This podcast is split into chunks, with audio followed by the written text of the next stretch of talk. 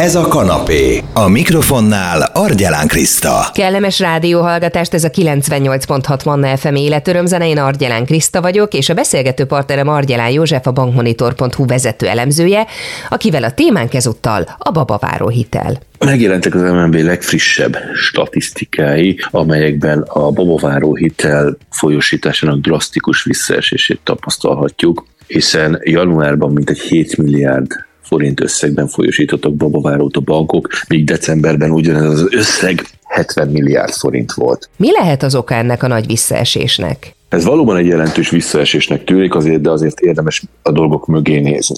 Ugye az alapfelállás az volt tavaly év végén, hogy a babaváró hitel le fog járni. Egészen december végéig nem történt ebben semmilyen érdemi változás, semmilyen újdonságot nem hallhattunk, tehát számos érdeklődő kvázi még gyorsan, mondhatni az utolsó hajrában fölvette ezt a konstrukciót. Ez maga a 70 milliárdos folyosítási összeg is mutatja, ez az érték ugyanis duplája a novemberi értéknek, illetve ha az egész 2022-es évet nézzük, akkor is az átlagos folyosítási összeg nagyságrendileg 40 milliárd forint volt, tehát látható, hogy decemberben érdemben felpörgött a babaváró hitel iránti érdeklődés. Ugye évvégén a konstrukciót végül meghosszabbították, egészen 2024. december végéig ki lehet használni a babaváró hitelt, sőt, ugye a feltételeken sem változtattak, tehát ugyanolyan kritériumoknak, elvárásoknak kell megfelelni az igénylő párnak, mint eddig. Mi történt ehhez képest az év elején? Jelentősen visszaesett a babaváró hitel iránti érdeklődés. Ennek ugye fő oka az, hogy nagyon sokan úgymond előre hozták a kölcsön felvételét decemberre annak érdekében, hogy még ki tudják használni ezt a kamatmentes lehetőséget. Ez az érdeklődési mennyiség mondjuk úgy hiányzik január hónapban. A másik probléma magával a babaváróval az, hogy ugyan a konstrukció kamatmentes, ha feltételeket teljesítünk, tehát meg 5 éven belül születik gyermekünk, akkor kamatmentes is marad, egészen a futamidő lejáratáig. Viszont, hogyha nem teljesül ez a feltétel, vagy más jogszabályi feltételeket megszegünk, akkor büntetést kell fizetnünk. Gyakorlatilag a kölcsön kamatmentes konstrukcióval átalakul egy piaci kamatozásúvá, és az addig kapott kamattámogatást is vissza kell fizetnünk egy összegben az állam felé. Ennek a kamattámogatásnak a mértéke függ az aktuális állampapírhozamoktól, már pedig ugye az állampapírhozamok az elmúlt időszakban jelentősen megemelkedtek, így mondhatjuk azt, hogy a babaváróhoz kapcsolódó büntetés is érdemben növekedett. Emiatt számos érdeklődő mondjuk úgy eltántorodik a kölcsön felvételétől, hiszen félnek attól, hogyha mi, mi Isten mégsem születne 5 éven belül gyermekük, akkor bizony elég komoly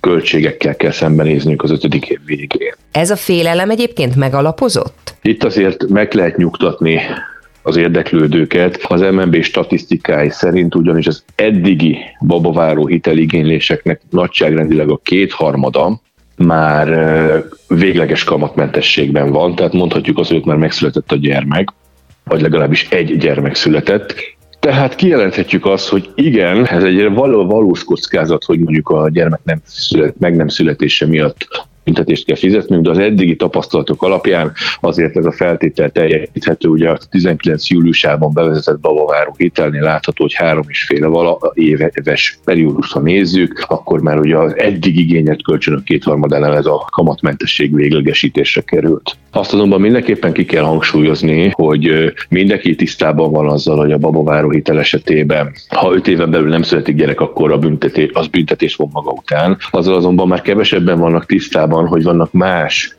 olyan kritériumok is, amit hogyha megszegünk, akkor bizony ugyanúgy büntető kamatot kell fizetnünk, ugyanúgy piaci hitelé alakul a konstrukció. Mik lennének ezek a kitételek? Ha külföldre költözik a pár, független attól, hogy megszületett a gyermek már, már vagy nem, akkor bizony a kölcsön piaci alakul, és a támogatást vissza kell fizetni. Hogyha a megszületett gyermeket már a pár egyik tagja sem neveli, tehát kvázi egy harmadik férhez került, vagy intézetbe került, akkor bizony szintén a babaváló kölcsön höz kapcsolódó büntetések érvénybe lépnek. Illetve amennyiben a házaspár elválna, a futamidő alatt, akkor bizony ez is büntetéseket von maga után. Itt a büntetés mondjuk úgy mértéke függ attól is, hogy mikor válna el a pár. Amennyiben öt éven belül megszületett a gyermek, és ezt követően válnak el, akkor a hitel piaci kamatozásúvá alakul, de az addig kapott kamattámogatást megtarthatja a család, tehát nem kell egy összegű büntetést fizetni. Viszont, hogyha úgy válnának el, hogy még nem született gyermek, akkor bizony itt nem csak a piaci kamatozással kell szembenézni, hanem az egyösszegű kamattámogatás visszafizetése is ráhárul a pára. Tehát igen,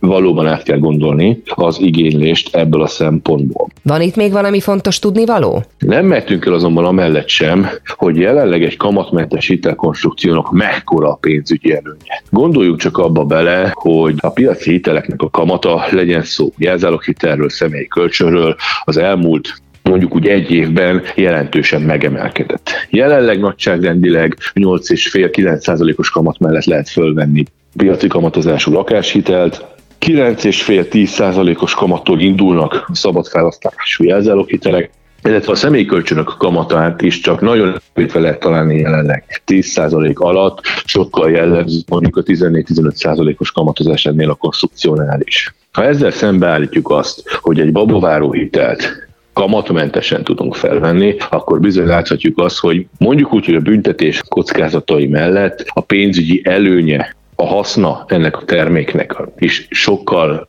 jobban megnövekedett az elmúlt időszakban, mondjuk az induláskor, vagy mondjuk a 2020-as év, 20 évek elején láthattuk.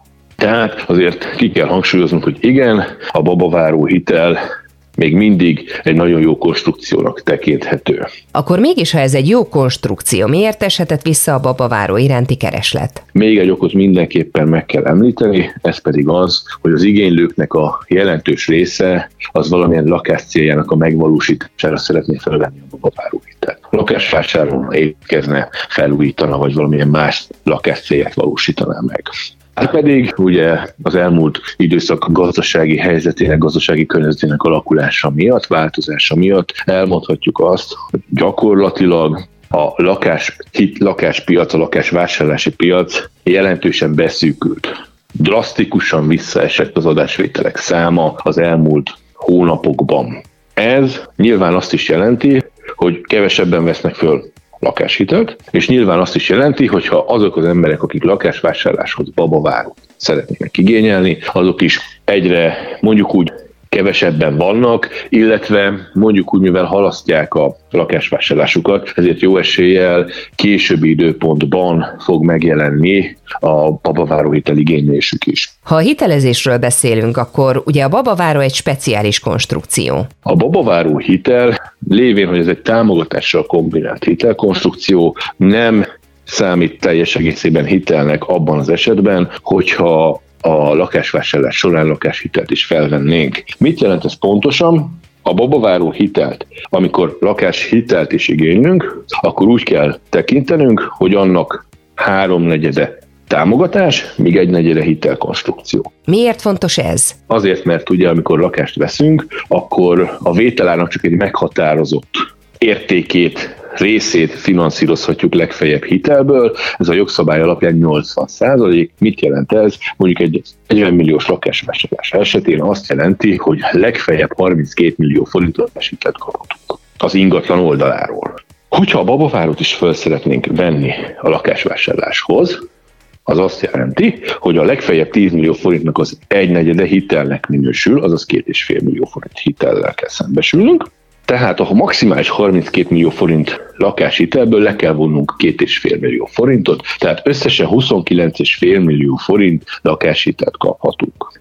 Ehhez a 29,5 millió forint mellé, ugye a teljes 10 millió forint babaváró lakás célra fordítjuk, tehát 39,5 millió forintot tudjuk különböző kölcsönökből megfinanszírozni, tehát még 500 ezer forint saját megtakarításra van szükségünk a vásárláshoz. Ha ezt szembeállítjuk azzal, hogyha nem vennénk fel babaváró hitelt, akkor ugye a 32 millió forint lakáshitel mellé nekünk még 8 millió forint saját megtakarításra lenne szükségünk a vásárláshoz. Tehát láthatjuk azt, hogy bizony egy elég komoly különbség van. Mi van, ami még fontos lehet? Ugye beszéltünk erről a egynegyed, háromnegyedes megosztásról, hogy egynegyede a babavárónak hitelnek minősül, három negyede pedig támogatásnak. Itt azonban vannak időbeni korlátok is. Hogyha, hogyha a lakáshitel bírálatát megelőző 90 napon belül vettük fel a konstrukciót, akkor kell így számolni a babaváróval. Ha ennél régebbi a kölcsön, tehát mondjuk négy-öt hónappal ezelőtt vettük fel a babaváró hitelt, akkor ez a korlátozás nem él, akkor a teljes babaváró kölcsönt akár a lakásvásárlásra fordítva, illetve a teljes egész összeget önerőnek tekintve bizony további kedvezményekkel, előnyökkel szembesülhetünk. Ha így számolunk, akkor ugye 10 millió forint babaváró mellé 30 millió forint lakáshitelt kell fölvennünk, és bizony nincs szükségünk saját megtakarításra. Összefoglalva, ez akkor mit akar? Tehát, hogyha lakászcélt szeretnénk finanszírozni babaváróból, és még szükségünk lesz majd a vásárláshoz lakáshitelre is, akkor érdemes lehet a babavárót előre fölvenni, aznak érdekében, hogy ez a határidő, ez a 90 napos határidő leteljen, és ezáltal a teljes babaváró hitel összege önmerőnek minősülhessen a vásárlás során. Tehát érdemes hiába későbbi a lakászcélunk, érdemes a babaváróhitel igénylését előrébb hozni. Egy dologról azonban ne feledkezzünk meg. Mind a babaváróhitel, mind a lakáshitel kölcsönnek minősül. Szükséges kellő jövedelem ahhoz, hogy a hiteleket vissza tudjuk fizetni, hogy a törlesztéseket rendezni tudjuk. Mindezek mellett, ha van önerőnk is, azt is érdemes a lakásvásárlásra fordítani, független attól, hogy nem lenne rá szükség, de azáltal, hogy kevesebb hitelt veszünk fel, azáltal csökkenthetjük annak kockázatát, hogyha bármi nem várt esemény történik velünk, csökken a fizetésünk, elveszítjük a munkahelyünket, vagy bármi hasonló történik, akkor kisebb kölcsönösszeggel és kisebb törlesztőrészlet megfizetésével szembenéznünk. Tehát alaposan át kell gondolni ezeket a szempontokat is, akkor, amikor hitelfelvételről, vagy mondjuk valamilyen támogatás felvételéről döntünk. Nagyon szépen köszönöm Argyelán Józseffel a bankmonitor.hu vezető elemzőjével töltöttük az időt, aki elmondta, hogy januárban jelentősen visszaesett a babaváró hitel igénylés száma, illetve a hitel népszerűsége, ugye ennek jártunk utána, hogy mi lehet a háttérben, ugye egyrészt a támogatások rendszerében nem tudtuk, hogy ez megmarad vagy sem, másrészt a babavárót általában ingatlan vásárlásakor szokták igénybe venni a párok, és hát az ingatlan vásárlás eladás is megtorpant mostanában, de hát ennél összetettebb azért azért ez a kérdés, úgyhogy ha valaki szívesen visszahallgatná a beszélgetésünket, a Manna FM podcast felületén megtalálja, akár itunes akár Spotify-on. Manna, ez a kanapé, Argyelán Krisztával. FM.